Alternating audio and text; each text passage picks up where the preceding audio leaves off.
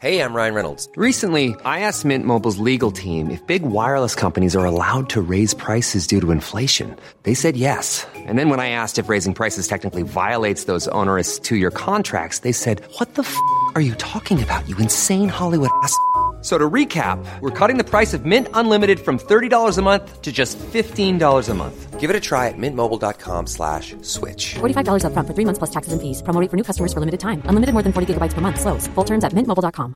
I'm Sandra, and I'm just the professional your small business was looking for. But you didn't hire me because you didn't use LinkedIn jobs. LinkedIn has professionals you can't find anywhere else, including those who aren't actively looking for a new job but might be open to the perfect role, like me.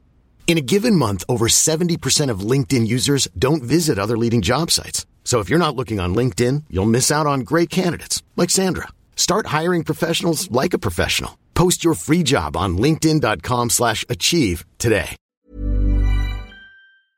My queens, my kings, my blessed angels, thank you so much for tuning into Sexy Unique Podcast, the show that began a series of my podcasting journey. If you're just joining for the first time, welcome.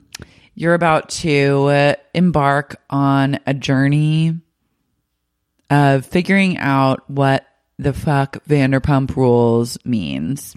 And if you're a return listener, thank you for tuning back in. If you're a patron on Patreon, thank you extra because you are the reason that this podcast exists. This podcast happens week to week thanks to your support. So bless you and thank you. Some announcements. One is there is a store where you can buy merch that's directly correlated to this podcast. And that store is sexyuniquestore.com. There's a best selling sticker that declares a universal truth, which is that Vanderpump Rules is a show for geniuses. You can buy the sticker for $5. You can put it on your laptop or a notebook or your car, I guess, or wherever you feel is an appropriate place to show the world that you are a genius. There's also Lindsay Lohan Beach Club merch, not her official merch, but like my official merch in honor of her shit show that I also cover on Fridays on this podcast with my co host, Carrie O'Donnell. And there are Road to SUR posters that are an homage to the beautiful fan fiction episodes where, again, my co host, brilliant co host, might I say, Carrie O'Donnell and I created origin stories for the cast of Vanderpump Rules. There's a lot to be checked out, there's more to come, so stay tuned. SexyUniqueStore.com is where you can find all of this magical stuff if you want to support the podcast, if you want to be a reason that I wake up in the morning, all you have to do is go to patreon.com slash sexy unique podcast. And it is there that you will find all the information you need to become a supporter of SUP. For as little as a $1 per episode commitment, you will get a weekly bonus episode as well as bonus content that is unreleased for your ears only and recaps of seasons one and two of Vanderpump Rules. I pride myself in the bang for your buck. And this, honestly, this is a deal that delivers. So check it out. Patreon.com slash sexy unique podcast.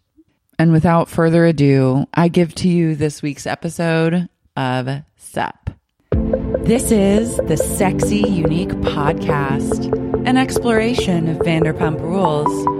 Ain't nobody got me feeling like I'm feeling you. And I'm your host, I'm feeling you. Lara Marie Schoenhals. Yeah. Everybody freeze, put your hands up. We ain't about to take it easy, hope your cakes up. London with the beach, here we go so in. Come a girl with a friend, yeah, we both win.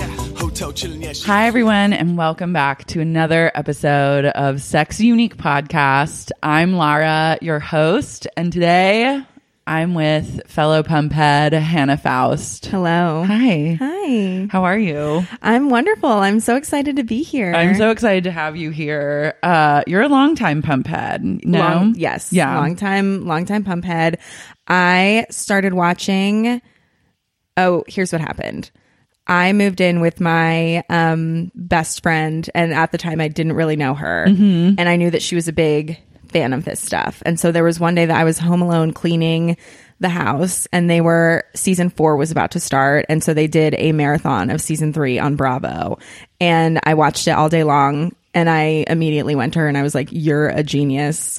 Why didn't you tell me how great this show was?" Mm-hmm. And I've been hooked ever since. Season three is a is a really good, solid, Oh solid my god, season. Season. I know that season two is like a crowd favorite, but season three is my favorite. Yeah, I've just I was in the midst of like a season three rewatch, but then this season started, so it's taken up a lot of my like time and mental energy. But I'm really excited, especially after this shit season, to go back to like the glory days of VPR. This season is garbage, and I'm upset. I'm like demanding justice. I don't- for everyone. You know what? I don't think we're gonna get it. We're never going to get it. I had a friend of the pod, Ellen Morse, was telling me that she has a theory that this season is like a tsunami where like the surf and the waves recede and everyone's like, where'd the waves go? And everything's flat. Isn't that crazy? And then maybe next season will be just like a tsunami of drama. Like this is like the calm before the storm. I think that's an optimistic way to look at It's it. super optimistic, but I was like, it gave me the hope that I needed in order to continue podcasting about the show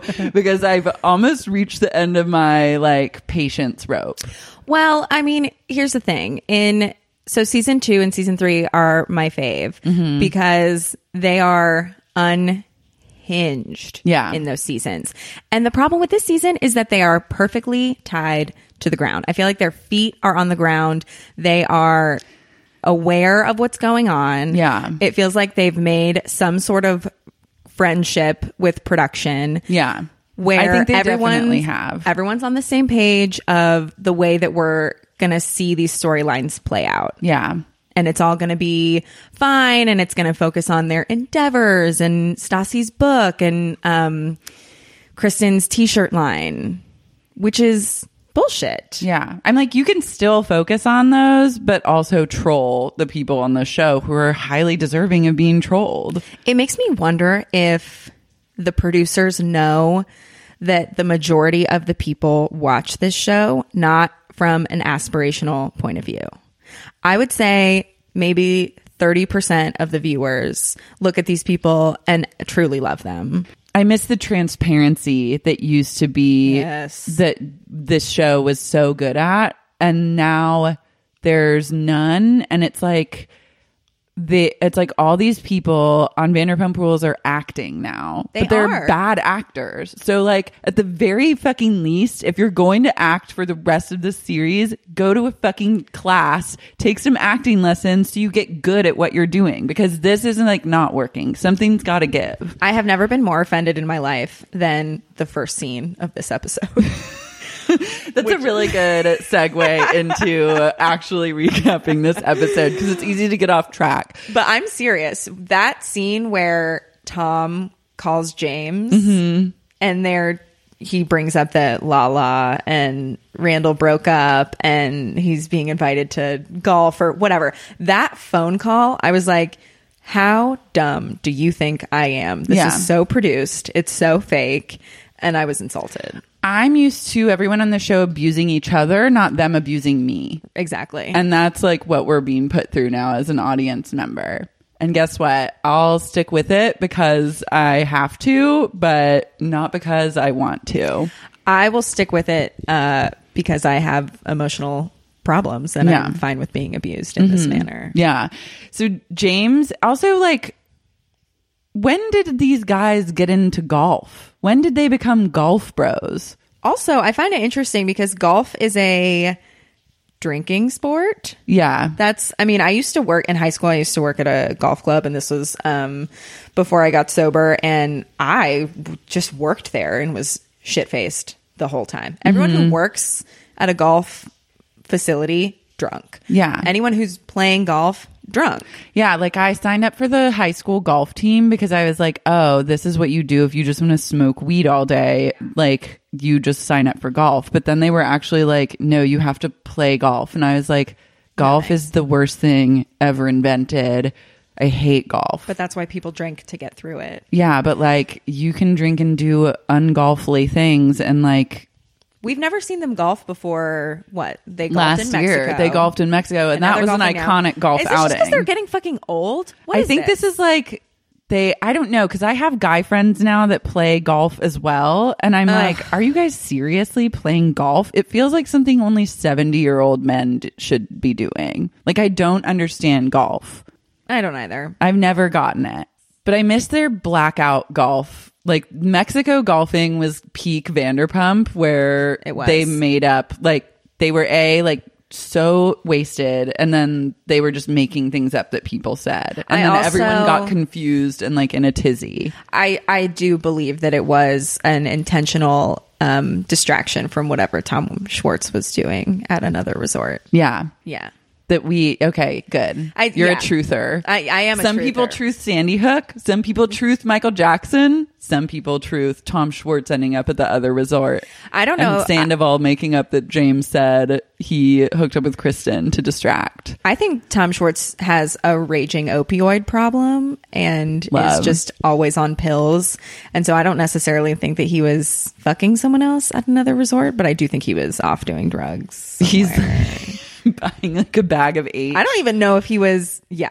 Uh, I don't know just if he that was at good another pure resort. Mexican H. He was like consorting with like drug lords in the area. What if he was like doing ayahuasca in a teepee somewhere? That might be like actually like an eye opening experience for him. Yeah, I guess that's true. I wish I was doing ayahuasca in a teepee somewhere. So maybe that's giving him too much credit. Yeah.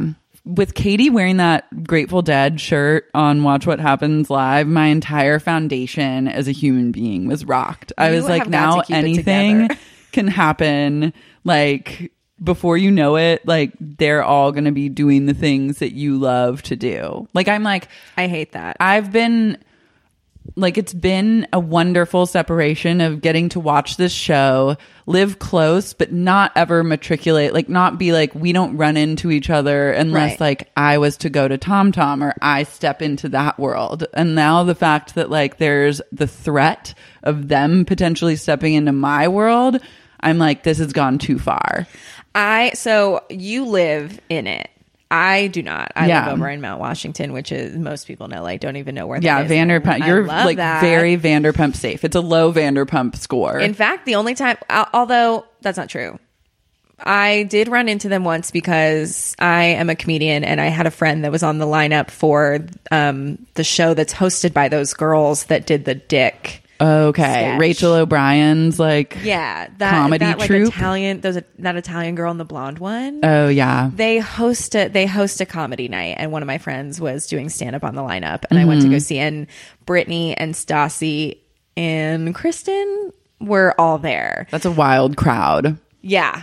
Yeah. This was maybe like 2 years ago Mm-hmm. too. But then the only other time I was with you when we saw Kristen. Yeah, Yeah. iconic. So that's like it happens in passing, but now the thought of like I don't think Katie really listens to the Grateful Dead. Like I can't imagine her really like that speaking to her soul. But if I was to run into her at a Dead and Company show, Oh my god. That would actually, I might lose it because the chance that I'm on acid, just like tripping balls, is like very high. It's like a 10 10. That is what my state of mind is. And throwing like a Katie Maloney into the mix of that mental headspace, like I would end up getting 5150. Like I would never be the same after that. what would you do if you saw Tom Schwartz and Katie Maloney rocking out at a Grateful Dead show or you know, Dead and Company, whatever? I truly don't know what I would do. I'd rip my uh, eyes out. I I'd be like the were- meth girl who wrote the thing for Cosmo, where she's like, one time I did so much meth that I just dug my eyes out of my head. And like, my t- Cosmo tell all would be like, one time I was just trying to live, laugh, love, trip some acid. And then Katie Maloney and Tom Schwartz appeared. And that was it for me. I think you would rip, try and rip her face off. Yeah, just I to think know I would if it was immediately start crying. Like I would be immediate sobs. Acid or not, though. Yeah, acid, or, not. and then just like I would probably, you know, when have you ever been to Coachella? Yeah, You know, when like every once in a while, like some poor soul gets carried out of Oh, the crowd. That would be me. I'd, Uh, you that need was to take me to the med me tent one time. Yeah. Yeah. I mean, we've Been all there. really, We've all been we've there. pushed it to the Coachella edge. Oof. And every once in a while, someone's got to go down. Yeah. But yeah, I'm like, stay away. I'll call the police. I'll like literally call 911 on her. I do support um, white people calling the police on other white people. Yeah. So that's fine. Done. Um, Lala and Rand. Oh, James says Lala and Rand fight all the time, and then he kind of sheds light on their relationship. That he's like when he and Lala were friends, it was just like constant Randall drama. which I believe that. Yeah. I can imagine that they probably fight a lot because, I mean, they're two really intense personalities. And I think that they really are wild and crazy in love. Yeah. And they fight a lot, but then they fuck a lot, you know? Their love is like kind of remind. It is like a Martin Scorsese like broke down casino vibes. Like Right. he's like the Robert De Niro, she's like the Sharon Stone, but yet they're just Lala and Rand. I stand them as a couple. You love them. I do. I got to a point this in this episode where I was like, I think their love is darker than I gave it credit for. I do think it's dark. I don't want to jump ahead too much, but I will say I absolutely loved that salon scene mm-hmm. where Lala was giving us the tea on Yeah. the inside of their relationship. That's what I tune in for. Is for her to tell me how she fucked a guy and he gave her a Range Rover the next Oh day. my god! Like we What need to take I a page do? out of that book. What do I need to do to get a man to fuck me and then buy me a Range Rover? I think just like kind of be a hoe on Instagram Mm-hmm. and then work at SUR or a SUR adjacent type of restaurant. Mm. Can't commit to that. And then you wait and you're just ready to pounce. I don't know, man. My life right now is more like I fuck a guy and then he steals my Range Rover. I'm like, my life is like I fuck no guys. So I'm like, mm, TBD, oh, this is going to work out. But like, I would love, like, I would love to find a way to translate like my Amazon wishlist journey into like a It is a good human. Yeah. it's a good start. Lala, I mean, I always say I recommend on one of the books at the top of my reading list is a book called Hoe Tactics. Oh, yes. You know, you're I am familiar. familiar. One of the greatest books ever written, I would venture to say, Mm-hmm. of just like advi- solid advice on how to get a sugar daddy. And Lala, but she even breaks those rules because that says that you don't fuck on the first date or Well, on the the first thing. like time of hanging out. I feel that Lala has probably done some sex work, and I love that about her because I'm very pro sex work and I'm very pro sex worker. And I think she's probably dabbled in sugaring. Now, I do not think that it would be fair to call her relationship with Randall a sugar daddy. And I think people like to conflate those two things, but sugaring is like an actual like tier Yeah. of sex work. Mm-hmm. I think, first of all, the exchange of money is just the exchange of energy. And we live in a capitalist society where we don't really like connect that. But, um, you know, sharing with someone financially is who's to say that's any different than um, showing someone that you like, sharing with them in a way where you are showing them acts of service or Yeah. quality time or like any of the love languages or anything like that. And I think that people or wait, are you a 90 Day Fiance fan? Um, uh, no, but people keep telling me that Oh, my call. I know that my calling is to watch 90 Day Fiance, and I hear you, everyone that's told me Mm-hmm. that it's like needs to happen. There's a couple on there, George and Anfisa, Mm-hmm. and people hate Anfisa because she is the definition of a cunt. Yeah. she is the worst.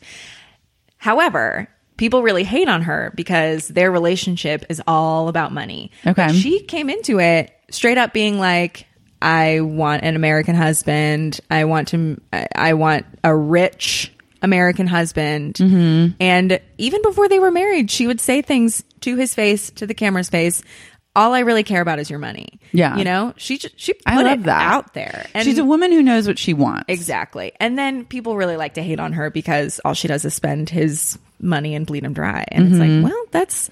I mean, I kind of think that's their relationship. He likes to give her things and he likes to sort of be financially abused in that way. And she likes to do it. And so I'm not going to say that there's anything wrong with their relationship. But, anyways, back to Lala and Randall. I think um, everyone approaches relationships with sort of a first foot forward that this is just my theory um that's that's based on sort of your maybe not your childhood but like experiences that you have. So when i date people and i my first foot forward is um let me convince you to love me by showing you that I can be there for you. Yeah. And I can um, be three steps ahead and always thinking about you and always anticipating what you need or what you want and going out of my way to be super like generous with my time and energy. And that comes from like relationships I've had in the past. It comes from childhood stuff. It's just, it's in, it's sort of my thing that I throw out there first. Lala, I think the thing that she does that with is her sexuality. She says, love me because of my sex appeal and my sex abilities and things like that. Randall's is money. Mm-hmm. And he says, love me because I'm rich and I can provide for you. Yeah. Now, granted, I don't think he has all the money that he puts out there. You know what though? I thought that too. And then someone wrote me and reminded me that Randall is one of the EPs of Power, which is like one of the top rated shows behind Game of Thrones. So he's got like that cable hit TV show money. I would say, yeah. I mean, I think he has money for sure. I don't know if he has the kind of money to just like He has definitely Range more money than you or I, and then less money I'm than. Jeff Bezos. um, I don't know what you're in there. I just spent a hundred dollars at Erewhon, which I'm gonna feel bad about for Damn. several days. You ran it out at Erewhon. I'm filthy rich. yeah. That was a power move. I'm just kidding. I'm in debt. Anyways, So Rand, yeah, his bank account's TBD, but it's I think more D than we give him credit for. what is D? Just decided, like TB de- to be determined, but it actually it's very it's determined. I Yeah. see. Um. So. Yeah, I guess their love languages or their love presentation does dovetail nicely with each Yeah, other. and I think sometimes And also, Lala as a woman, she knew what she wanted. I think out of this relationship where it was like, I'm hot. I'm putting it out there on the gram that like I'm open to various possibilities. And then this person came in. They had an opportunity for me. Like, I want to be an actress and I want all these things. I'm going to do this and see where it goes. And it's kind of led into now a lo- I guess like they fell in love. So they're kind of doing like it's a little bit pretty woman, but it's like a little bit more activated than that because I think she knew like I want like I will drive the Range Rover and I will get the role in the row. Well, I think there's a lot of messaging out there, especially for women, that if you enjoy men buying you things, that you are some sort of um, sex worker adjacent person, which, you know, people use words like prostitute and hooker and blah, blah. And it's all these derogatory terms because we live in a country where people don't respect sex work or sex workers. Um, but then there's also the gold digger aspect. And I think people automatically feel a little strange about a woman that is comfortable with having men buy her things.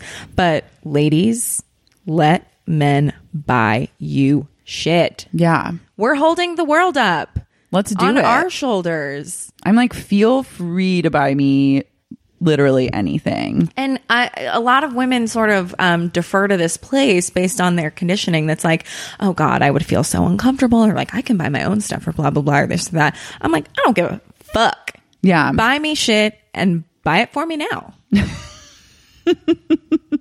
I'm like, I do have a Net-a-Porter wish list that can be floated Wow. to any man who's willing to like fuck with me on that kind of level. That's the wish list. If you're a man and you're interested, please DM me and I'll send you to that wish list and we'll see like what you can do in that arena. A, a beautiful strategy. Yeah, Amazon is like that's Amazon is the first friends, step.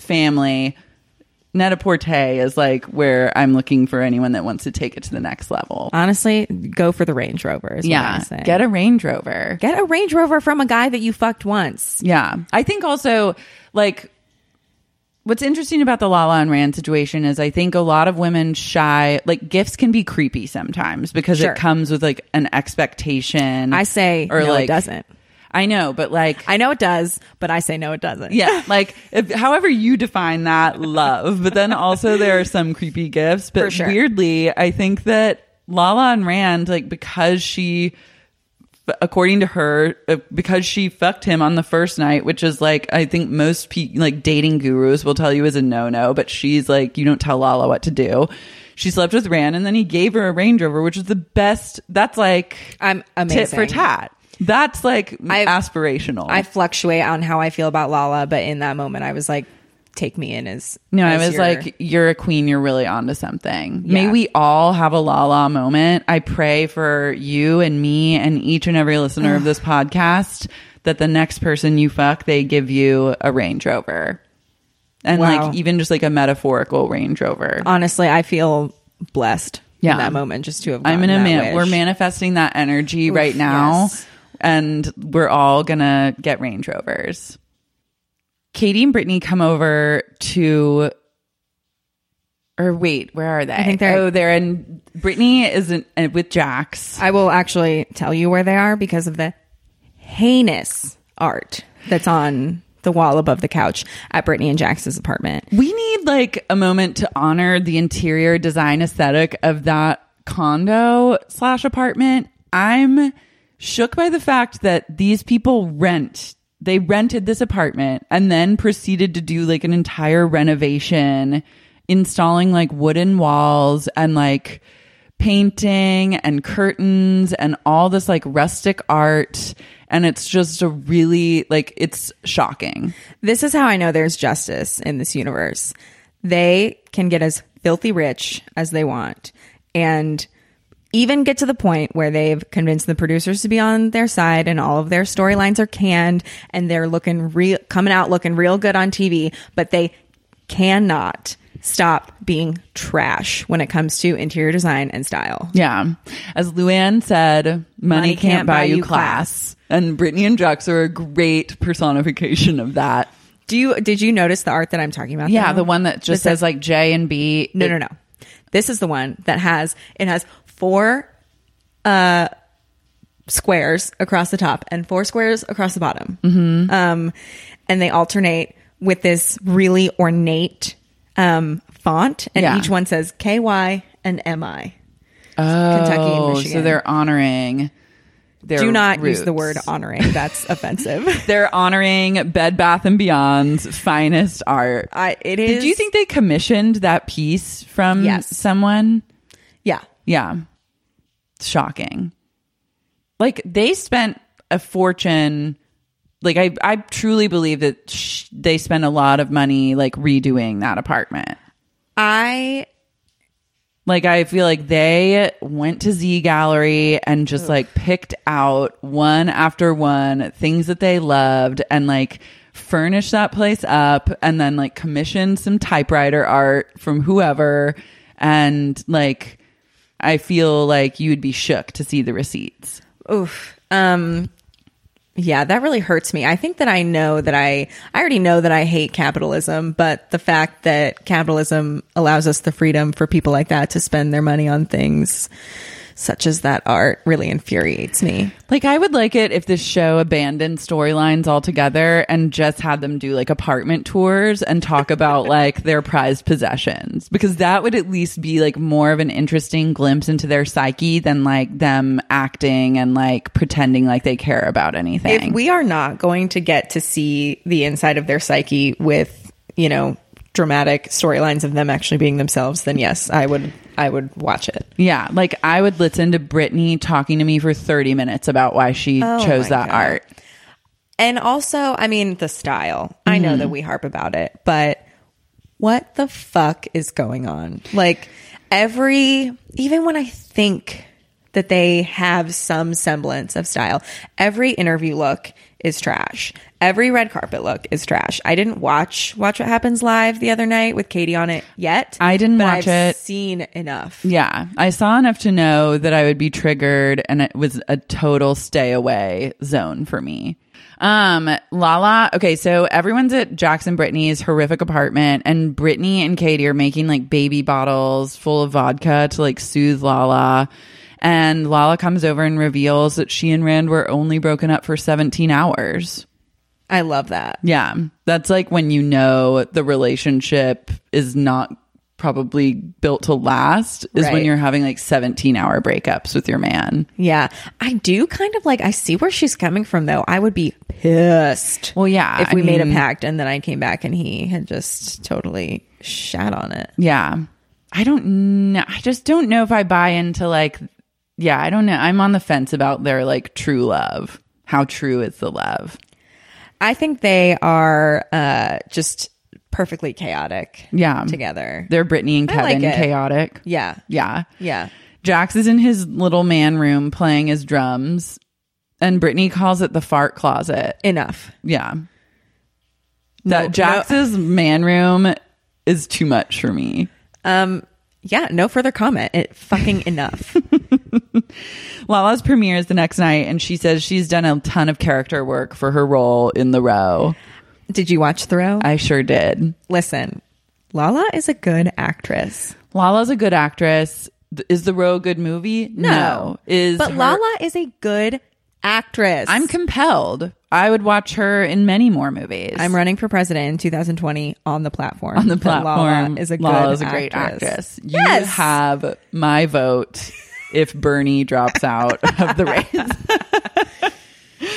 Everyone's going to come and gather for her premiere, which I don't know if you followed any of their social media over this like premiere, but their premiere was like at that tiny theater, yeah, next to a Trader Joe's, like Which is correct. Yes. It is correct. It was perfectly on brand, and everyone was there to support the true star of the show now, let's be honest, and her premiere breakout role in the row. And Lala says that she would go out with them, but she's not going to because she wants to go blow Randall afterwards. Yeah, this is what I mean when I say that she leads with her sexuality. Yeah. With that like blowjob motion thing. What respectable adult makes a blowjob motion? I mean, Not I saying that have she's nothing not but respect for my president, sure, sure, sure. Lala Kent. Honestly. I mean, same. Faust Kent 2020. in my dreams. In my dreams. Um, no, but I do find it interesting that Lala has some sort of clout to be able to be like, yeah, fuck you. I'm not going to film. I'm going to go hang out with my boyfriend. Well, yeah, but she now is in the she is in the power seat. I She's think the she's the alpha echelon. female on Yeah. the show now. Because what? she She- has the jet, she has the roles, she's doing what it is she set out on the show to do. Yeah, and she doesn't need this show. No. So, so what was it, Gotti, that she was like gone for an episode for because she went to the premiere? Mm-hmm. Yeah. yeah. She's she's doing what she wants. She's like, fuck you. I'm not going to be on a production schedule. This show provides her just like play fun money that she can like spend on a purse or what like not even that. It's like all her rent, purse, car is covered. So then she just like has money to fuck off with, I guess. Yeah. You know, when she says politically incorrect things, I really get disappointed. But other than that, goddamn, do I love her. Yeah. Well, that'll be a nice balance with you guys on your Uh, Yeah, ballot. True. Yeah. I think I could teach her a thing or two. Stassi, Schwartz, and Bo bring their dogs to Vanderpump Dogs, and I'm honestly terrified because I think Vanderpump Dogs is getting a spinoff. I think so too. and it's going to center around that horrific gay who runs it. And I'm both excited, but also dreading, like, hate watching him and all his shenanigans. I'll tell you when I knew Vanderpump Dogs was getting a spinoff. Mm-hmm. It's when I saw that man wearing a button down shirt a la Pump or SUR yeah. at a dog care facility. Now, I have a dog. Mm-hmm. Never in a million years have I ever seen anyone at any of his daycares, groomers, rescue facilities, nothing. No one is wearing button down shirts that Yeah. are so tight that you can see their nipples. and you would restrict movement, like so you couldn't actually care for the dogs. You're caring for a goddamn dog? You have to uh, why why? Why are you wearing like a chic outfit? I also That man is hungry for fame. Oh, he's so hungry. Oh, so hungry for and when he started coming for Dorit on Housewives of Beverly Hills and like talking about the travesty of like her giving Yeah. the dog away, I was like, he is looking for it. Yeah, he's on a he's on a marathon. Yeah. Finish line, his own show. And I'll be there, but again, I probably I won't like it.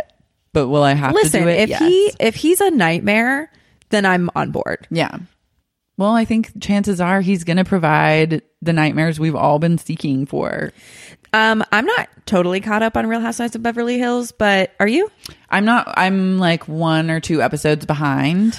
Don't you think it's kind of weird that it feels like Lisa is a wreck on that show, and yet it Mm-hmm. is filming at the same time as Vanderpump Rules, and we have not seen her be a wreck Yeah. on Vanderpump Rules? Well, because she's the one in control of Vanderpump Rules. So she gets to like preserve her image as like the wise boss who Oh, like, yeah. has to put up with everyone else's Yeah. shit. she's the puppet master. But I'm Hasn't also, she been like- called that before? Yeah. I'm also down with. Lisa getting her like getting her this is a long awaited downfall. Oh, right, because she's she's going down this season on yeah, Beverly over Hills, Puppygate. Yeah. Hmm. Which I mean is really smart of her to turn Puppygate into a spin-off series of, of, for Vanderpump Dogs. Like bravo, like the wheels never stop turning. Never. But like I also just am like stay out of Vanderpump rules. Like Yeah. don't don't infiltrate this show more. Yeah. Yeah. Stassi's going to meet Bo's mom and do a workshop, like an emotional growth workshop or like a couples therapy workshop with his mom, who's like a therapist of some sort. Right. I mean, sure. Yeah. I Which I, was know. like, I thought when she said that they were doing a workshop, it just meant like she was going to do a workshop with her, Bo, and Bo's mom. I didn't realize that she meant like the entire cast of the show was going to come and sit in on like a lecture. I thought since they were hosting it at Kristen and Carter's, and we have had so much turmoil around their relationship that she was doing it with just them. Mm-hmm. So I had a same thing but different. everything got really confusing because at first Yeah. I thought at first I thought it was just Stassi and Bo. Then I thought like, oh, it's just them, like Stassi with Kristen and Carter or something, or like, and then it opened up into like the entire Vanderpump universe. And then the true problematic couple of this episode revealed themselves as Tom and Ariana. yeah, but actually, like, I feel like they resolved their produced conflict in like a very chill way. I hard disagree. Really? Yes. Okay. Um what the fuck are they talking about? They're going to buy a house together, live together. Maybe he's going to adopt a child and they're still going to be together? my gut instinct tells me that they've already talked about all this kid stuff. Right. That they know they're going to have a kid in like five years or something like that. And offline, they've been like, this is what the deal is. This is what our future is, like blah, blah, blah. But then for the purposes of the show, it's a very convenient storyline to be like, I don't know, like this might be a deal breaker. And then her to say, like, stop asking because that is like, I mean, it's a good way for her to like brand herself around like keep your like head out of my uterus like blah blah blah it's catchy it also is like of the moment like feminism whatever and then but i don't buy for a second that they're like just now having this conversation for the first time on camera on this episode of the show Well, I agree. But I think Tom Sandoval has a pretty proven record of not listening to his girlfriends and uh, not hearing them when they speak. And I think that he has spent their entire relationship thinking that she's going to come around. And I actually really think that she does not want children. yeah she does not is- strike me as someone that's like wanting this kids is something at that all. women that don't want kids struggle with all the time. Mm-hmm. Um, but I really, I mean, in their case in particular, I don't think he listens to her. And I think he really has been thinking that she's going to come around. And so I think he's just kind of been putting it off. And I don't think that she's doing a great, listen, I stand Ariana. I love her. Yeah. Um, I am aware that if you, that she comes across great compared to this group. And I think if you put her in a in a different setting, a more progressive setting, maybe she wouldn't be as chic. Mm-hmm. but I love her, and I agree with a lot of things that she does and says and stands for. But I also don't know that she's articulating herself well enough to Tom that she doesn't want children. And I think that maybe both of them are not properly facing the music that what are you doing buying a five bedroom, five bathroom house together if you don't want kids? Yeah. Or Something's I, well, not I mean, I guess up. not, not if not if um, if they don't want kids. If she doesn't want kids and he does, Mm-hmm. I also didn't like the way that she reacted to him saying that it was a deal breaker. She was like, "Well, there's the door. No one's keeping you here." And I was like, "Babe, you got to chill." He's- Yeah. he's it's okay that he's speaking a deal breaker into the universe. Mm-hmm. That's you're allowed to set boundaries. Both of you should be setting boundaries within your relationship. But I don't know. I just thought that when she was like, "This is so progressive of us," I'm like, "What the fuck are you talking about?" I'm like, I don't think that he's gonna just like adopt a child and then like you would live there too, but be like just kind of like come and go as you please. I don't think that that's Yeah. progressive. I think that that's like probably very confusing for a child. Yeah. Like, but I don't know. I feel like I, we're not being told like the whole story. I would like No. to give them the benefit of the doubt that they're not making like a grave financial decision without having this kind of like all locked down. Then, you know, this is who we're dealing with are people that do all sorts of things like move in together right away, adopt dogs together, like intertwine their lives. I I mean, I understand what Ariana said about um moving somewhere better and having that rent money go to just like down the drain. And I like I, I get that, but also it when I saw that they bought a two million dollar five bedroom five bathroom house and that they are going from living in an apartment so disgusting that I wouldn't step foot Mm-hmm. in there to that I was like that is insane. that's a wild, but then also That's it's like some lifestyle whiplash, is what that is. But I feel like maybe they've saved for 10 Well, yeah. years or something. I'm Like, they just the kind of a- bitch that's like, I'm gonna get a little Slowly bit, but surely. slowly but surely get a little bit nicer place. And also, I'm dying to be a homeowner, and I'm thinking like three bed, two bath is fine for my Mm-hmm. first house. Five bedrooms and five bathrooms, like. Are they going to be there forever? Is this going to be the house that they live in for eternity? I don't think so. I mean, it, why? I also don't understand. Like, I'm excited, like, congratulations to them for this purchase, but I'm also like, is it going to be wild for them to live in Valley Village? Like, This is- this is the first people, the first people on the show that have broken away from like the core neighborhood. This is why I think we're not going to have a, a next season because You think that we're not going to have a next season? no? Do you? I think that I think we're done. No, we're I think we are done. done. But what are they going to do? Are they going to, I mean, they're really going to have to revise this whole we still work it, SUR thing that they're gripping onto because we have to have a can't. next season because we have to see Jackson and Brittany getting married. I think they'll get their own show or their own special, like a Bethenny getting married thing.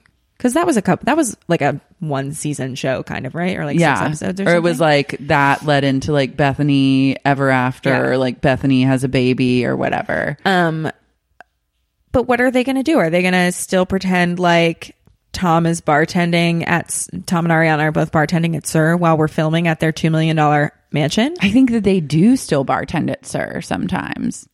Like I think Tom does. I've seen him like bartend there, and even though it was for like dedicated nights or whatever, but I think that they do like.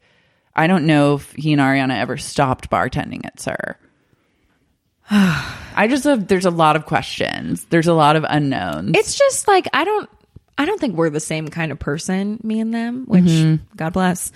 But I am too I'm too much of a bougie. Like I are you fucking kidding me? I'm not that I'm I'm in still in debt, you know.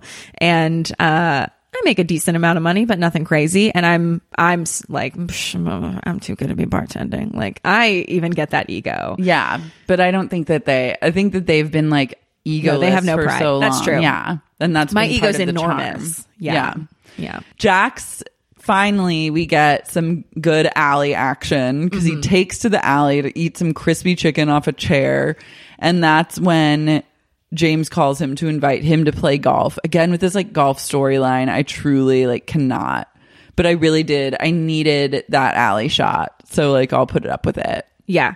Um, uh, sometimes I end up over there because I like to go to Gracias Madre and I like to, um, have a, you know, I don't know. It's just like a good central spot for some meetings and things like that. And every time I walk by the alley, I get sad because it's just not the same anymore. No, I long for the days of like chairs stacked on each other and like when it wasn't painted white and it was just like a trash hangout zone Yeah. for all the servers. And now, I mean, I'll take what I can get, but I it's not the same. And I love that Jax also is like talking shit about James and like looking down on him while he's the one eating chicken off a chair in an alley. That uh, Jax has a weird thing where he has no pride and yet too much. Mm-hmm. This is one of those situations where he doesn't see him like eating crispy chicken off a chair in an alley as uh, something that makes him less than. Yeah. He he's like blind to that. Hey, I'm Ryan Reynolds. Recently, I asked Mint Mobile's legal team if big wireless companies are allowed to raise prices due to inflation. They said yes. And then when I asked if raising prices technically violates those onerous two year contracts, they said, What the f are you talking about, you insane Hollywood ass? F- So to recap, we're cutting the price of Mint Unlimited from $30 a month to just $15 a month. Give it a try at mintmobile.com slash switch. $45 upfront for three months plus taxes and fees. Promo rate for new customers for limited time. Unlimited more than 40 gigabytes per month. Slows. Full terms at mintmobile.com. Sibling fights are unavoidable, but what if every fight you had was under a microscope on a global scale? That's the reality for brothers Prince William and Prince Harry. They were each other's closest friends and allies since the death of their mother, Princess Diana. But that all began to crack as they married and took wildly different approaches to their royal duties. Wondery's podcast, Disintel, is hosted by comedians Sydney Battle and Matt Bellassai. Each episode unpacks one of pop culture's most iconic celebrity feuds, and they recently took a deeper look into the real reason William versus Harry started. It's actually much bigger than these two brothers, stretching back into the history of the British monarchy. Did their feud start with the royal family's mistreatment of Meghan Markle, or was it something that started much earlier? Follow Disintel on the Wondery app or wherever you get your podcasts. I have breaking news for all the men out there who are looking for a little cup support. Finally, MeUndies is unveiling their latest gifts to help men feel big. The contoured pouch and ball caddy. This micromodal sling keeps things separated and lifted. Nine out of 10 women swear this sophisticated brief technology will make you look huge. And that's all that matters, right? I personally have not tried the contoured pouch and ball caddy, but I do have a pair of high cut, high waisted MeUndies, and I'm obsessed with the material. I love to sleep in full coverage underwear, and these are so soft, they're comfortable, they're also flattering. They don't cut in weird to my hips or waist. And I'm positive that based on my experience with MeUndies, the men who decide to go down a contoured pouch and ball caddy road are also going to be singing MeUndies praises. From all black classics to fun, expressive prints, MeUndies has a look for everyone. Plus, they come in sizes XS to 4XL, guaranteeing a flattering cut for every body. MeUndies isn't just about underwear. Explore the lounge collection featuring joggers, hoodies, onesies, and more. MeUndies signature fabric is as soft as a warm hug from your favorite sweater. It's breathable, stretchy, and oh so comfy, making it ideal for all day wear. They use sustainably sourced materials and work with partners that care for their workers. Not happy with your first pair of undies? It's on Me Undies. Good things come in big packages at MeUndies. Get 20% off your first order plus free shipping at MeUndies.com slash sexy. That's MeUndies.com slash sexy for 20% off plus free shipping. MeUndies, comfort from the outside in. Have you ever experienced a dry, itchy scalp or ever wondered why your color isn't lasting as long as your hairdresser promised? Unfiltered, mineral filled water could be the reason why. Did you know that hard water is a leading cause of damaged hair and dry, irritated skin? And that about 85% of the United States uses hard water filled with dissolved minerals and added chlorine? That is where Canopy's new filtered showerhead comes in. Canopy, known for their beauty hacks and reimagined humidifier, has revolutionized the filtered shower head. Dermatologists recommended this unique three stage filtration system greatly reduces contaminants and odors in your shower water, leaving you with healthy hair and glowing skin. Best of all, the Canopy filtered shower head is hassle free. Installation is a breeze, and its unique quick release filter replacement feature allows for seamless filter replacement, unlike any others on the market. Go to getcanopy.co to save $25 on your Canopy filtered showerhead purchase today with Canopy's hassle-free filter subscription. Even better, our listeners can use code SEXYUNIQUE at checkout to save an additional 10% off your Canopy purchase. Hurry!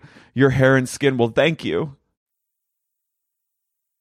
In this episode particularly, I had several moments where I was like, God, Katie is beautiful, like looking truly gorgeous to me. What is that? Am I insane? I thought she looked stunning. I was like, t- She's taken a- aback by her beauty, and like truly, it made me like her more because I was like, I mean, I don't, I don't like her talking shit to her friend. Like, it's like the level of like the sanctimony is so insane. Her being like, thank God he's not my boyfriend. Thank God we're not dating. I was like, Katie, look at your man. Like, go home. Like, but the beauty was, the beauty score was up. And I was just like, I didn't know what to make of myself. Okay, I'm yes. I you took me on that journey and I'm here.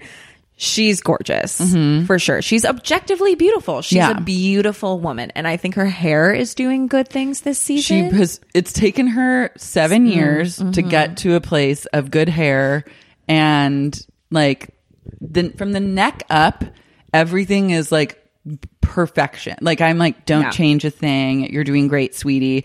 But like from the neck down, things completely fall apart. And I'm just talking from a sartorial sense, like only because like she's not a fat person. So Oh, like no. the end of that conversation. Yeah. I'm talking about just outfit wise. She can't like it's a non it's a no win. Uh, okay, a couple of things. First of all, if you're out there and you're struggling because you just got a bad haircut or a bad dye job, look at Katie Maloney. She's an inspiration to us all. Yeah, she went from it gets better. It gets better from a hair standpoint. You can go from the most heinous hair ever seen on reality television to a stunning mane. Yeah. in a few short seasons. So hang in there. Um, sartorially, oof. She's she's the gift that keeps on giving. Yeah. sartorially. Yeah. Like I was truly and like I thought all of this until someone sent me the like pic screenshot from the Watch What Happens Live, and I was like, that's it. Like you just when I thought I was like on, in a good place, I get taken down and then I lose all respect Right. all over again. But I also think that she is she's playing the victim a lot this season and it um puts her in these sort of like um like Yeah, there's a lot of good like facial expressions she can do with that. you- you- they can't see what yeah just if you for the readers who can't see hannah just did like the katie like victim like james just called me fat in the alley kind of face and it was like you're right she's onto something. Yeah and it's a good look for hers and it makes her face look very beautiful. Um but i'm like pick a fucking side. Either be like be a bitch. Like i know you want to be. Like i know that she has like this really catty evil side to her. Or be a victim like choose a side. Taking issue with someone insulting your body in a big way is not body positivity. yeah, listen, listen, Katie is not a fat person. I am a fat person and I love that about me. I I mean, I would say I'm definitely a plus size girl who can get away with regular sizing quite often. But I'm a plus size bitch, okay? And I have done a lot of work around body stuff. I mean, I'm sober now and it's because my uh I'm an addict and really my main issue is eating disorders and I'm in a 12 step program for it. And you know, I've done a lot of work around it and through that work, I now have the largest ego and I'm obsessed with myself. I look at myself in the mirror and I'm like, bitch, you are the most beautiful woman that's ever graced this planet and they should all be bowing down to you. Amen. A fucking men, right? Um, but it takes a while. It, it takes, not everyone gets there. Yeah. Take- it takes a while to get there. It took me a while to get there. And I know lots of people that are in my program and that, you know, struggle with the same things that they, they may never get there and that's fine too. But you know, it's a really complicated issue and making a big fuss out of some fucking loser calling you fat just screams like, girl, you got work to do. Yeah. And you do not have to be fat to have to take issue with your body and feel insecure about it. No, not at all. Everyone feels insecure about their body. Everyone has the right to. We live in a weird world. We hate on each other for it. You know, we're not we're not a body positive world or mm-hmm. whatever. But she's just I'm just like you are I don't want you to be the face of this movement. I would love for her to I would get on board if she spent a season actually examining this experience and um being truthful about all the times that she uh, about times that her weight has fluctuated because it has throughout the seasons.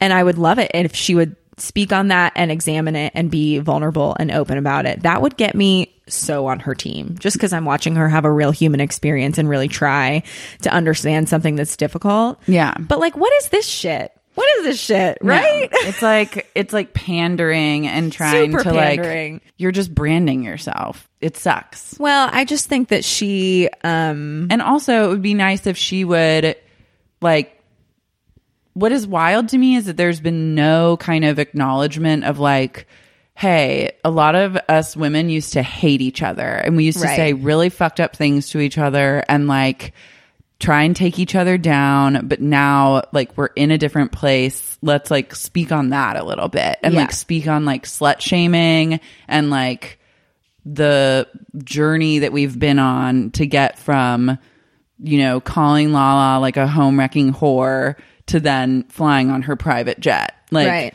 Let's really break that down. Yeah. And talk about like internalized misogyny and like blah, blah, blah. But no, we're just going to like skip over all that because I truly think that it was, they were just jealous haters of Lala, that she Right. had something that they wanted, but they weren't feeling activated to get for themselves. Yeah. Because I think typically we've seen the majority of girls and women on this show be attracted to like loser fucking dudes.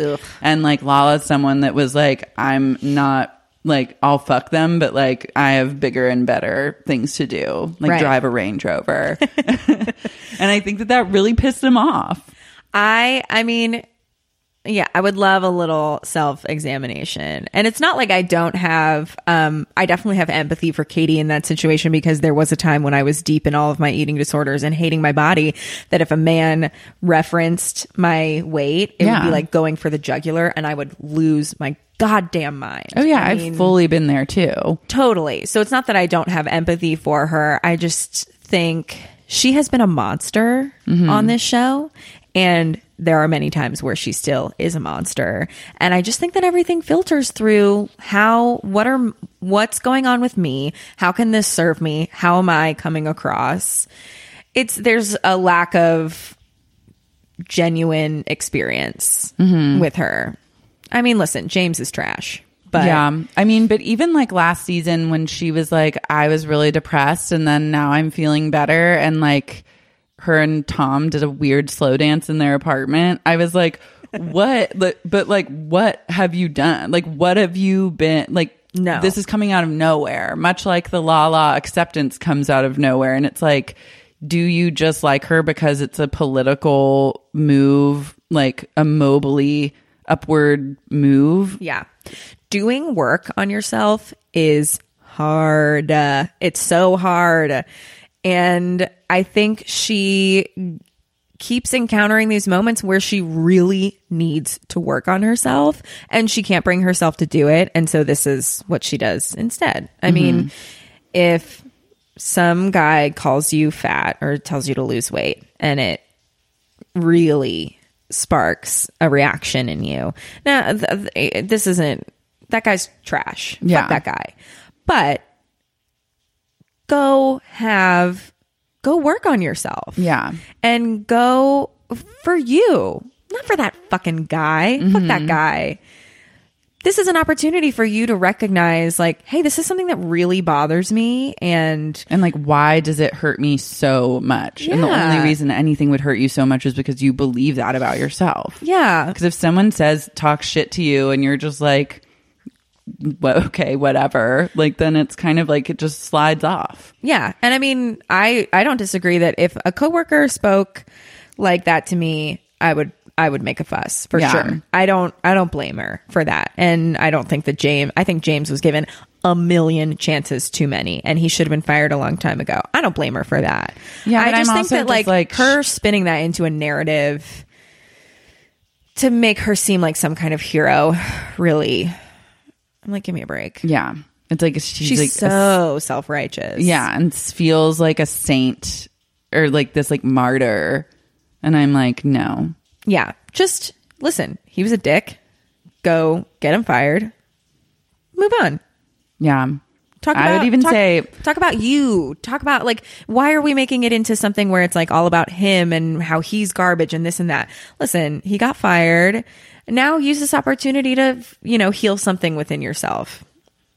I don't know. Yeah. Maybe I'm wrong, but remember when Lala said that she shows up to hotels and acts like an actress who's desperate for a role and wears wigs yes. and then revealed that she and Randall are always like playing with each other's assholes.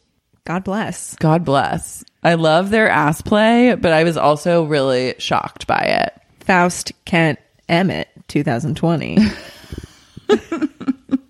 I love a man that's open about wanting his asshole played with. Yeah, same. Why not? I'm like, let's all peg 2020. Better for you guys than it is for us. You guys have a prostate. Are you kidding? yeah, Why not? more men, more, More- asshole play more asshole on men. play. 2020. More. ah, God, I mean, I'm dying to peg a man. You will someday, and it I will have be a- incredible. I have a wildly attractive gay man friend who said that he would let me peg him, and he better not be joking. I don't. I'll show I you a guess that- picture. He's yeah, think- gorgeous. okay, cool. Yeah, I'm like the. I think every woman should experience it. It's something I've stood by since I pegged for the first time, and I was like, it p- really puts you in a whole different power seat. Totally. Like literally gives you a, the experience of being able to penetrate someone, which Mm. is like women don't get that. So I think it's like essential. Yeah. I mean, I think that um, Lala and Randall's relationship is probably because he's not on camera and she's kind of a loudmouth, they have probably discussed in length what they are and are not comfortable with her saying on the show. And so, which I don't know if that's true. I just feel like it is. So the fact that he's maybe like, yeah, you can talk about how I like my asshole played with on the show. I'm Yeah. like, yes. But also, ass play has gotten really like normalized. It's like part of the culture now. Yeah. So it's kind of like a clout thing. Like, Maybe. if you don't, if you're like weird about ass play in 2019, Get you're out. canceled. Yeah. Like, good luck with your projects. Listen, we're playing with assholes and we're going down on women. Yeah. Everyone, like, all bets are off. And no body part is off limits anymore. It's 2019. I- Unless you are not consenting, then ev- whatever is off limits. But like course. in a consensual sexual relationship, like butts are on the menu. Mm-hmm. Mm-hmm. What salon were they at? Do you know? They're at Mèche Salon, which is like a chic salon. I just I was love shook it by she that. was she was screaming. She like was her her volume was loud. Yeah, her volume Yeah. was. She came there with something to prove. which which like She did. bless. Proven. yeah but like i also was just like this is like a hairdresser's dream this kind of talk but i was also like i was happy to see my girls like being really glam and like having like a high end moment for themselves yeah, like i was like you know what these two they earned those two are going far. Those That's two are going far. Yeah, they earned it. They got it. Like life is good for them. I'm like, go to Salon, get the blowout, get the expensive Stassi- highlights. Stassi has just nailed her basic image to a T, even with her like bad jokes in the interviews. Um, and even remember when she said that um, Beau was a hipster? Yeah. I was like, Beau, his style is uh, he's quirky, but he ain't no hipster. no, he's not a hipster. He has maybe the worst style I've ever seen of a man on this show, which is a tall order because the men on the show have terrible style, but Yeah. he fits right in in his own unique way. What did you think about that weird recording from when his mom and Stassi were together? I found myself experiencing an emotion I had never experienced while watching Vanderpump Rules, which is that I was like heartwarmed. Oof. I know. It felt foreign and uncomfortable, but I was also like, okay. I think I was distracted by the production of it all because, like, when he played the audio, it was too good, mm-hmm. and I didn't trust that he actually recorded it off of his phone. Yeah, or like- if he or if he did, production substituted it with what they recorded off the microphones. So I was distracted. I didn't even Buy think of that. Like I've bought into their like true love narrative. Like I don't know how I got to this point and never saw it for myself, but like here I am really rooting for them and like wanting them to take it all the way. Yeah, you know, I feel about them the same way that I feel about all the couples on Vanderpump Rules, which is just take each other off the market. Listen, I'm single and it's terrifying out there. Yeah. So the more we can remove scary people from the mix. Do you think Beau is a scary person? He's the least scary. But but I mean, I wouldn't date him. So yeah, get him out of here. Yeah. The boys go play golf, and James thinks that golf is a real step in the right direction for him. And I'm like, Oh boy. you have a lot of work to do if you think that about golf.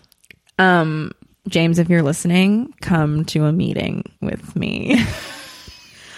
I will show you what it means to be sober. It's a great it's a great place to be. He's doing everything except like doing the things that allow Right. you to like get sober, right. Yeah. which is yeah. kind of a great approach. Like from just a viewer's standpoint, it's like I'm into the delusion of it. yeah. And I'm like, thank God someone's still being like a delusional downtown diva on this Right. show because we need it. I am I I refer to myself as sober, but my sobriety means that I don't drink and I don't engage in eating disorder behaviors. But I obviously smoke weed and do mushrooms. Yeah. Whatever. Everyone has Those are of the earth, so. Those- they are of Mother Earth. Gaia approved. Um, but I have been in program for four years now, and the I think most people in program will tell you that really once you take the substance away. Uh, that then the real work starts because the reason people go to meetings 10 20 years into it is not to keep themselves off of alcohol it's because you're learning a it's a gateway to learn about yourself um because previously you were using something to numb all of that and keep yourself from learning those things about yourself. So it's about when I go to meetings and I share, I'm not really talking about the food. I'm talking about what's going on in my life and how, you know, engaging in these behaviors for so many years kept me from developing a lot of skills um, to understand my own emotions. Yeah. And that shit is hard. And that's how you know that's how a sober person can tell the difference between a sober person and, and someone who's dry. Mm-hmm. And so James is just dry. Yeah. He's trying not to drink or whatever, but he has no desire to do the work on himself to actually become a sober person. And he'll quickly learn that being dry doesn't matter yeah. if you're not doing the work. Mm-hmm. Golf be damned.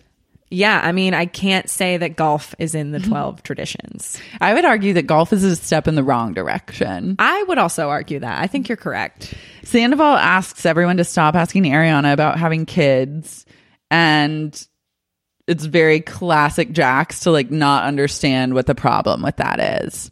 Right. Where he's just like, "What's the fucking problem?" Like he's pretty low key though in this golf outing, like kind of just like not participating. I don't like a Jax lying in wait which I think is kind of what he's doing this season. Yeah. It makes me nervous for the greater good. I it, yeah, something is just like I don't know. Sometimes I like to imagine what their lives are like off camera, but in my mind, they're like really dark. Mm-hmm. Like what are you imagining? Oh, Schwartz is just doing heroin all the time. He's like basketball diaries Yeah. style, like full blown yeah. H addict. And when you open Scheana's um, makeup mirror, Mm-hmm. it's just like hydroxycut that she bought off of eBay. Yeah. Mm-hmm. And nothing else. Speaking of which, I did make a note that we didn't get any Scheana this episode, and it was kind of nice. Uh, I love Scheana. Like Scheana keeps it real in the sense that Scheana will always be Scheana. Like she can't do anything other than what she was like put on this earth to do. which is be annoying. Yeah. So Yeah. it's like I appreciate her as being like someone I can depend on It because I feel like everyone else on the show has tricked me. I feel bad hating on her because she's never done any, anything that I would consider like a cardinal sin. I mean, she obviously gravely mishandled her relationship with Shay. Yeah. Um, But, like, thank God. By comparison, she's really not that bad. But fuck, is she annoying? Yeah. She is annoying. She's brutally annoying, but that's what makes her amazing because she just has no ability to like work on that part of her. Like she, I don't think she finds herself annoying. And I think that Right. she, when she hears other people call her annoying, she defaults to like, they're stupid or like they don't get me. Ha and it's like that's amazing. If like 99% of the people that listen to this podcast was like lara's fucking annoying i would be like maybe i'm annoying. Like i would like i would i would be like maybe the majority is on to something here. I'm not saying like listen to your haters. Please for scheana please don't listen to your haters because i need her to stay as scheana as possible. But like I love just like how clueless she is. yeah. She's like kind of an innocent in that way. She's definitely going to be the first to be sacrificed when the um, Antichrist Yeah. comes to Vanderpump Rules or something happens. I've always called her the sacrificial lamb of the show because I feel like she is the one that always takes the brunt of everyone else's like rage and emotions. Yeah. But like God love her for it. Sandoval says Ariana is scared of childbirth and if he could have kids he would, which is like noble. I like Yeah. just love to imagine Sandoval. Like I hope men can eventually get pregnant like within the next few years because I would love to see him carrying a child. Oh God, I would love that. Also because I think um, Ariana talks a lot about not wanting to give birth uh, and not bringing up surrogacy or adoption Yeah. or anything. And I think that's just kind of something that she says to help support her. Like, I just don't want kids Mm-hmm. point of view. And um, Sandoval's just a dummy. Yeah. You know? Not a listener. Not a listener, definitely a dummy. Carter, when the girls go out post like Lala's big premiere, it gets revealed that Carter took Kristen's wallet on vacation. What the fuck? And I was truly like, I was shaken.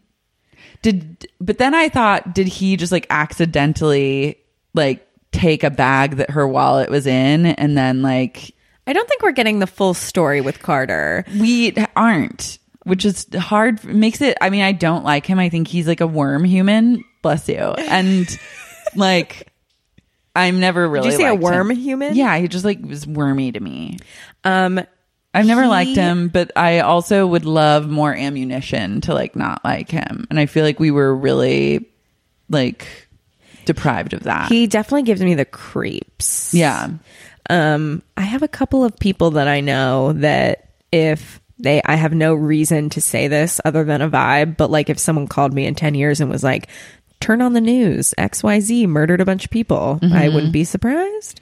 And I think that Carter's maybe one of them. Yeah he has like a simmering rage the sing-song voice and like sometimes the overuse of y'all, the overuse of like, y'all. He's not. He's like not as chill as we would like to believe. Behind the beard, he, he looks scary. if you took the beard off, Oof. it would be a whole different person. Yeah. I feel like also I was really sad when Kristen had her like talking head moment. She said, if I'm getting married, it's going to be to Carter because I'm getting old and I don't want to be miserable and alone. That And that broke my heart. killed me. Yeah, I was sad. in that moment, even I mean, Kristen is a monster, but I love her because she's provided the best content on this show. The show was built on her back. A thousand percent. Yeah. And I, you know what? She might be the sacrificial lamb. She is like goes back and forth She does. with it. Um, She's But I like the- wanted- she's the martyr of the show, and then the sacrificial lamb is Scheana. I wanted to hug her. Yeah. Like, girl, it does not have to be that way. It doesn't. You don't need to get married to Carter. A. In fact, you should immediately break up with him. You should freeze your eggs. Freeze your now, eggs. if you haven't already. And like you're a also not old because She's what, 36, 37? Yeah, but like Girl, you whatever. got time. Everyone's thirty six or thirty. If she's worried about having kids, freeze your eggs. Do it now. Figure it out later. I promise you, whatever you're feeling right now, when you think about it, 36, 37 might feel old, but if you're going to live till you're like 80, 90, what are you going to be miserable for 50 years for more than half your life? You're, You're not, even halfway there. And also, if like you're going, if being alone makes you miserable, think about that because Yes. you should like go to therapy and learn how to be alone. I don't think she's ever been alone because she went from relationship to relationship to relationship. Right. I have a lot of friends that are serial monogamists, and I am a serial single person. Mm-hmm. So I always, it always blows my mind, but I also am just like, well, I've had a really opposite experience.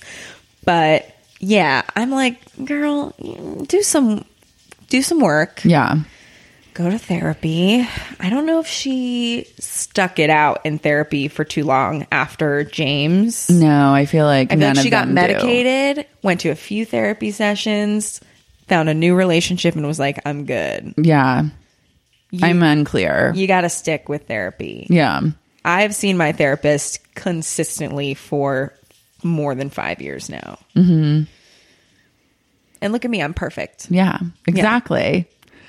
Stassi meets Beau's mom and gives her a gift from Candle Delirium, which I thought was a chic move on her part. I'm curious as to what the candle was, but I'll pretend that it was a good one. It probably smelled too sweet.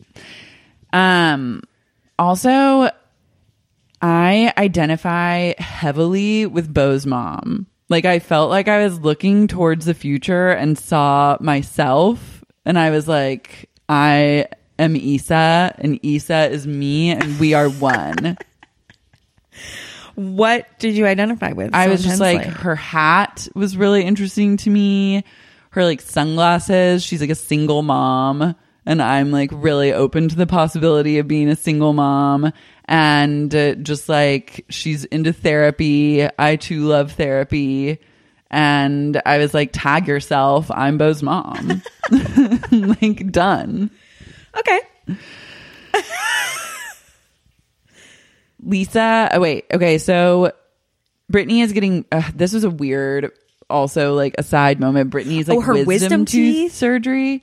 I'm like, okay, you know I don't give a Vanderpump Rules is sucking when instead of getting like some plastic surgery that they can't afford, they're getting like their wisdom teeth out. That was But- so stupid. Anyways, um, I liked seeing Brittany's head get like jiggled around during her wisdom teeth surgery. Something Um, about that made me like happy, which is weird, but it's just like my truth. Yeah. Okay. Um, Jax says he almost gets off on taking care of Brittany, which I love. Just like that, he's saying he doesn't get off on it. Right. He's like, I almost, if I had a soul, I might get off on taking care of her. Sometimes I think about having sex with Jax and I get so grossed out that I have to sit down for a few minutes. I feel like, I mean, you know he's a face fucker. What do you mean? Like he Like he'll grabs grab your head of and, her like, head and yeah. just like shoves his dick into her mouth. I feel like the fun thing about having sex with Jax would be like the flirting beforehand and like the build. It would be a lot of build up if you could let there be a lot of build up. But I feel like the actual sex if you took any sort of buildup away from it, would not be great. I think he's like a rabbit, like just like a pound and then it's over kind of guy. Or it would be amazing because he's so fucking crazy that like he just has no shame in the bedroom. I think I winced like five times. Yeah, while you, you, were shut that. down. You're like in a catatonic state. I think if someone said, What if you never answer? I said that, and then I was like, "Oh, I'm sorry, I have to end the podcast and like get Call 911. Hannah the help she needs because she's fully shut down. Tears are coming out of her eyes, but she's not saying anything. I'm like in Bird Box, like I just saw the creature. yeah, My eyes are bleeding. that's what Bird Box is. Is just Jax's Jack's dick. face fucking yeah. someone. they envision themselves having sex with Jax. Mm-hmm. They see across the way. It's just them getting railed from behind by Jax. Yeah, And then they go into a state of panic and drive off the road because what else do you do after that? You kill yourself. or you're just like amazing, crazy, and you're like, "Oh my god, you have to try it. You have to fuck Jax." No, Like, oh my god, like those people that want you to take the blindfolds Yeah, they're off. just like No! "Just fuck Jax, and like everything you hear while you have the blindfolds on is just like, come on, like let's fuck, like come on, my dick's so hard, and it's just like Jax's trying to fuck you. Um, I think a gate just formed itself outside of my vagina. You're like a Barbie doll down there now. Yeah. just like all the skin grew together. Yep. Um, Schwartz sucks on his inhaler in like a very dramatic way when Ariana comes over and like starts asking Jax to like not bring up any childbirth or Jax brings it up. Oh, Jax brings it up to her. I love Schwartz gets nervous and then just like sucks down an inhaler. And I was like, what? Are you well? Like, what's going on? I do love Jax being like, I'm so sorry I brought up that thing that I'm going to bring up right now. Mm-hmm. And we're going to talk about it in depth. And I'm sorry for talking about it. It's really good. I also love like imagining Schwartz needing an inhaler because he's so busy. Like, he's like chasing the dragon. Like, he's like literally smoking Coke now. Yeah. He's like- I am serious. I really think he's on some hard shit. He's like um Erika, what's her face in traffic. and Katie's like Michael Douglas, and he's always like locking himself in the bathroom to just like fucking smoke crack. what if he's um fully because we haven't really seen or heard much of him from him this season he's No. kind of just a background character a little bit what if he's like full the lady for requiem the old lady in requiem for a dream at the end when she's just like fully seeing visions all the time He's on the subway. while with, like, we're seeing him in a crazy. blank when we see him with a blank face he's seeing visions Mm-hmm. yeah Yeah, in the background, like he's like seeing visions and then like sucking down his inhaler. Something ain't right. Ariana, I love when she said she would buy the house, and if Tom is gets mad, he can buy her out, and she'll stay there forever. I mean, this must be a different house, though, right? Not the one they ended up getting. I don't know. They just closed. They just closed, but maybe they had a long. No, that would be a No. really too long. 30 day escrow is all you're getting in this town. Yeah, I don't know. I think it's a I think it's a different house. I have um I used to be a celebrity personal assistant and Mm-hmm. two I worked for two couples that bought and sold houses while I worked for them. Love. And I mean, it is like it happens fast. it's a competitive market out it's there. super competitive. Good A for them for purchasing real estate in this economy. Yeah. Although it's it's a buyer's market right now. No, it's not. What am I saying? Yeah, Sometimes I just say things with confidence. That sounded even good. I, don't was going with that. I was like, yes, it's definitely a buyer's market. No, I know I gotta- literally nothing about real estate I gotta that watch that about myself. You're like a lie. You're like I'm like Jax Taylor.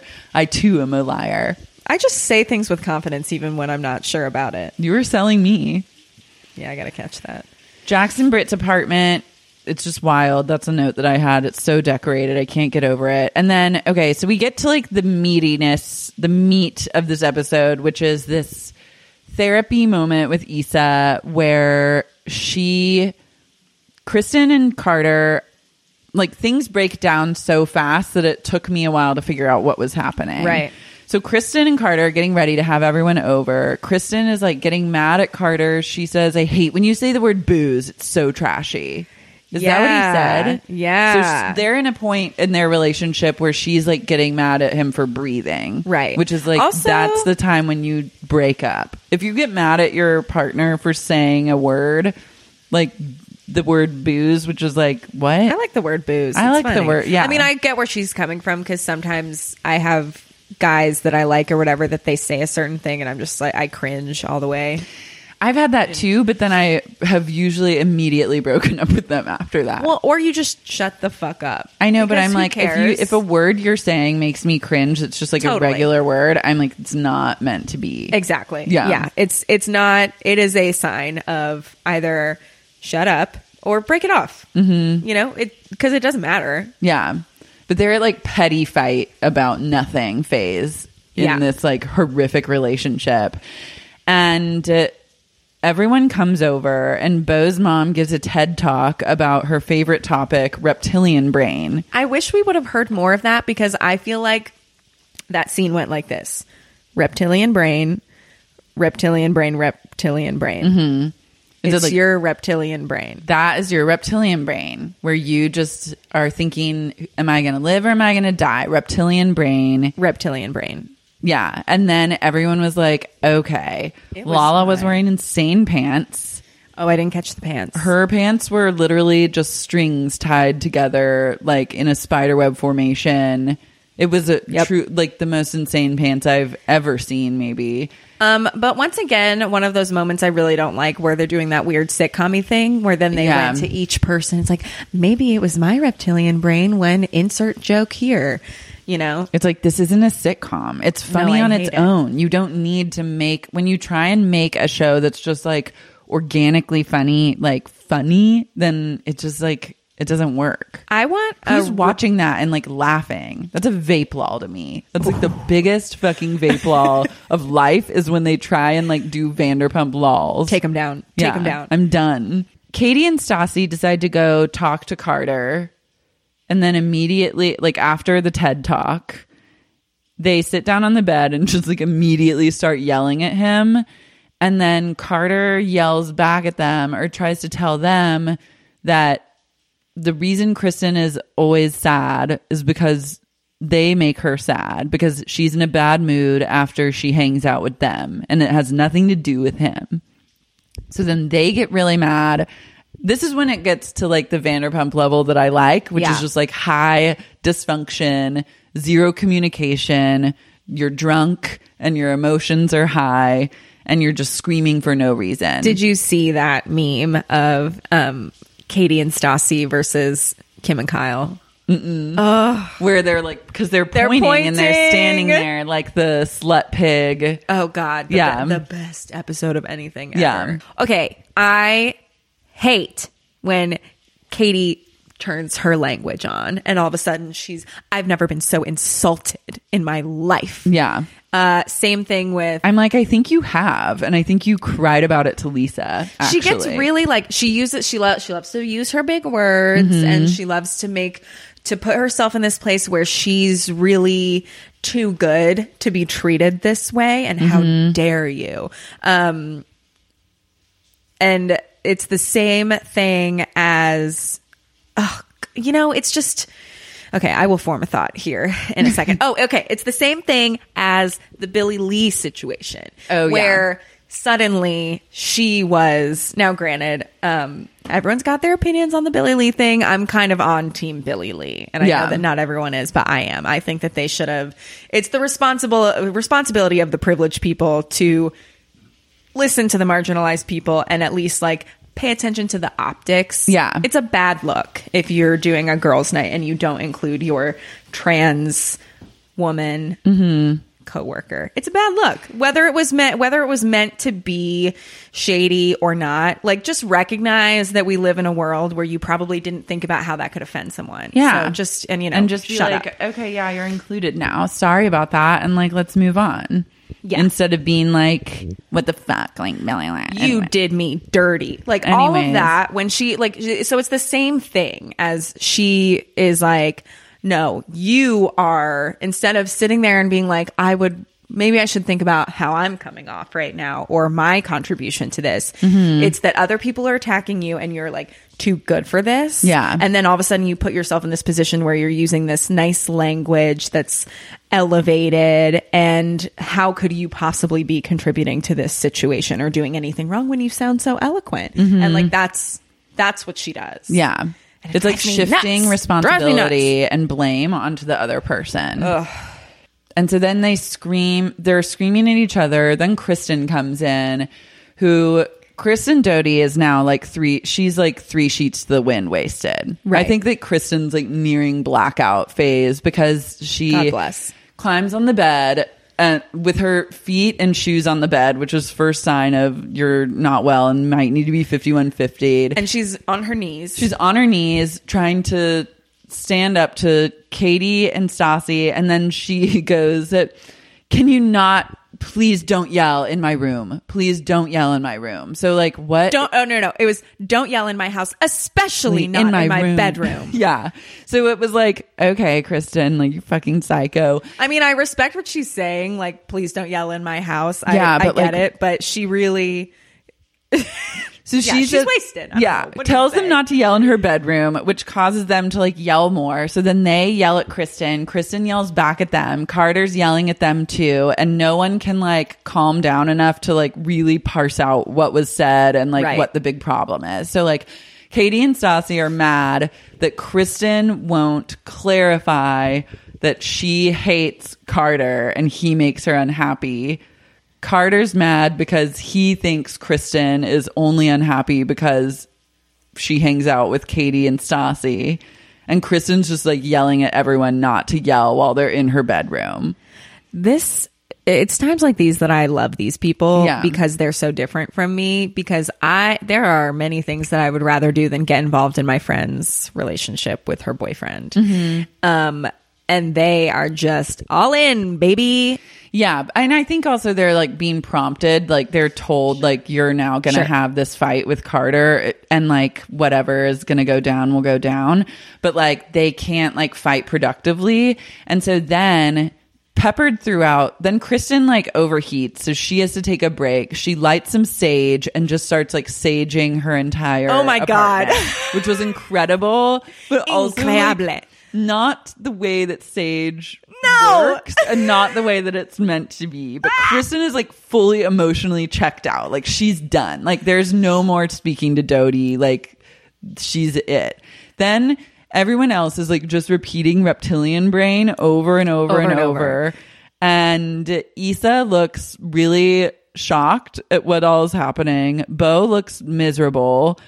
And Katie storms out. Yeah, well, as she's wont to do. Yeah, Katie storms out when she realizes that someone's about to like prove her wrong, or Right. like that they're like about to have like a like a one up on her mental capabilities. I mean, it is amazing that no one, I will give Carter credit for not fully just being like, you and your relationship in your garbage sham marriage mm-hmm. are gonna dare to say anything about my relationship because I would have gone dirty. Yeah, If if if Katie was attacking my relationship, I would have taken her down. I know, and that's the thing is like no one's no one's like clapping back to anyone this season, really. No. Like if Katie had said that to me, like what she said to Kristen, where she's like, "Thank God I'm not dating him," I would have been like, "Excuse me, like did we not just go through the same fucking thing and that you got married to the person that you were so miserable about?" Like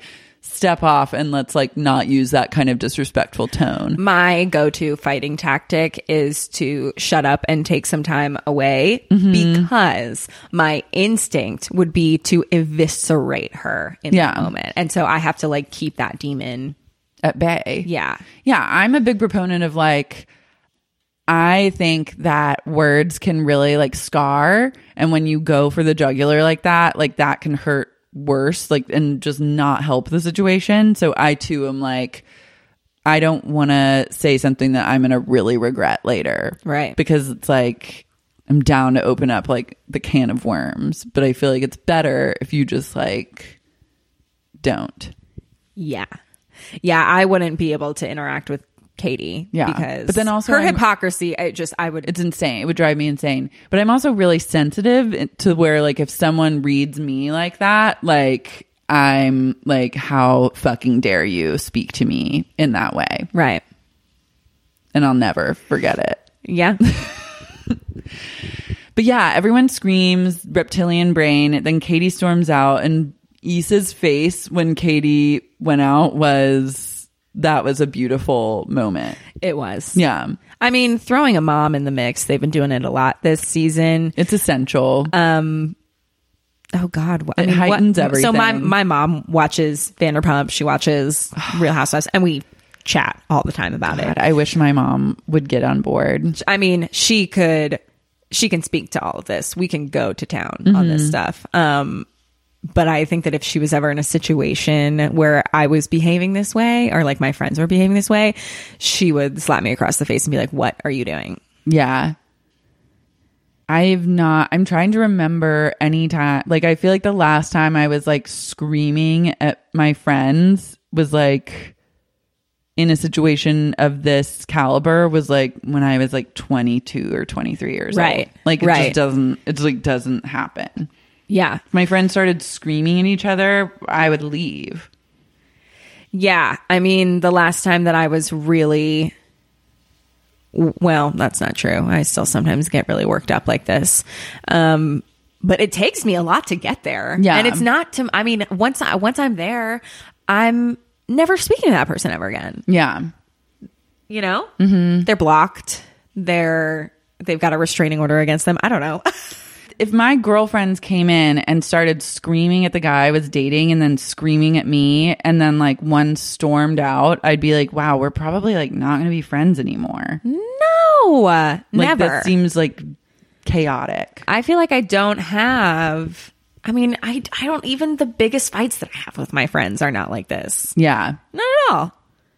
I just love that everyone was educated on exactly what it is they do at all times, which is like operate from their like eight year old traumatized inner child mm-hmm. and then immediately just like acted out that exact thing.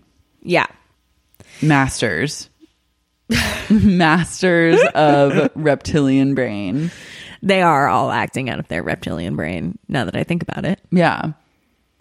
Yeah. I mean, uh, it's not as good as some of the juice that we've gotten before, but I was thankful to see something. Yeah. It gave me something.